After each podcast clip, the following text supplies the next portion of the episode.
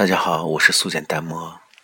今天要跟大家分享的是一篇来自于湖蓝深色的《在不寂寞时想起你》。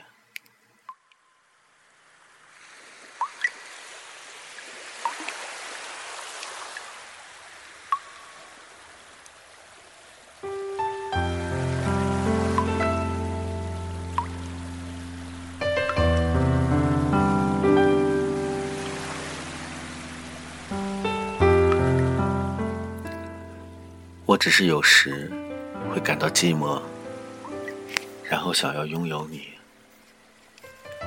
我最爱你微哑的嗓子，叫我明时的声音。我最爱你沉沉的睡去时，安静的躺在身边时的样子。我深夜坐在房子的角落里等你，然后清晨在你的床头放一杯水后离开。嘘。别问我从哪里来，我的姓是个谜。我爱你，这三件事都不需要猜。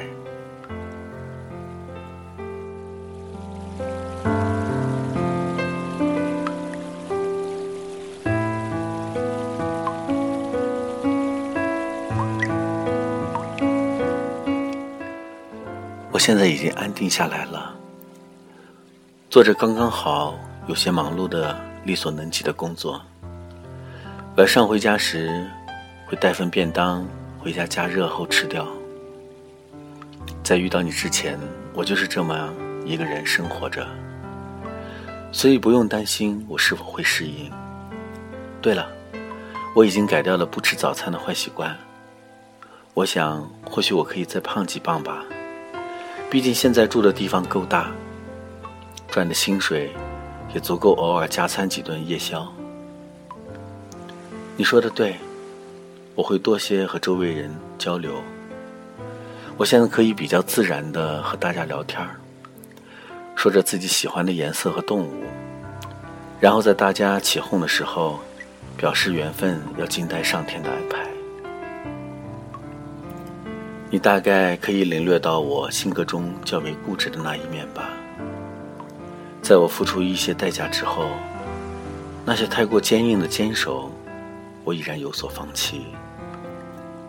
我想，上帝之所以仁慈，就是体现在他会给人再一次重来的机会。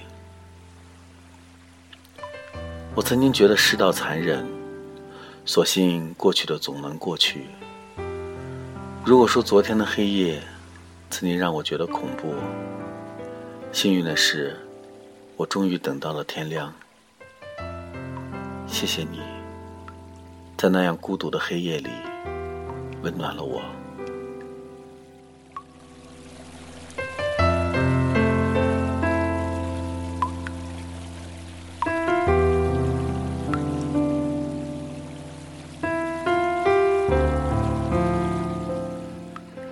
你现在可以问我任何问题。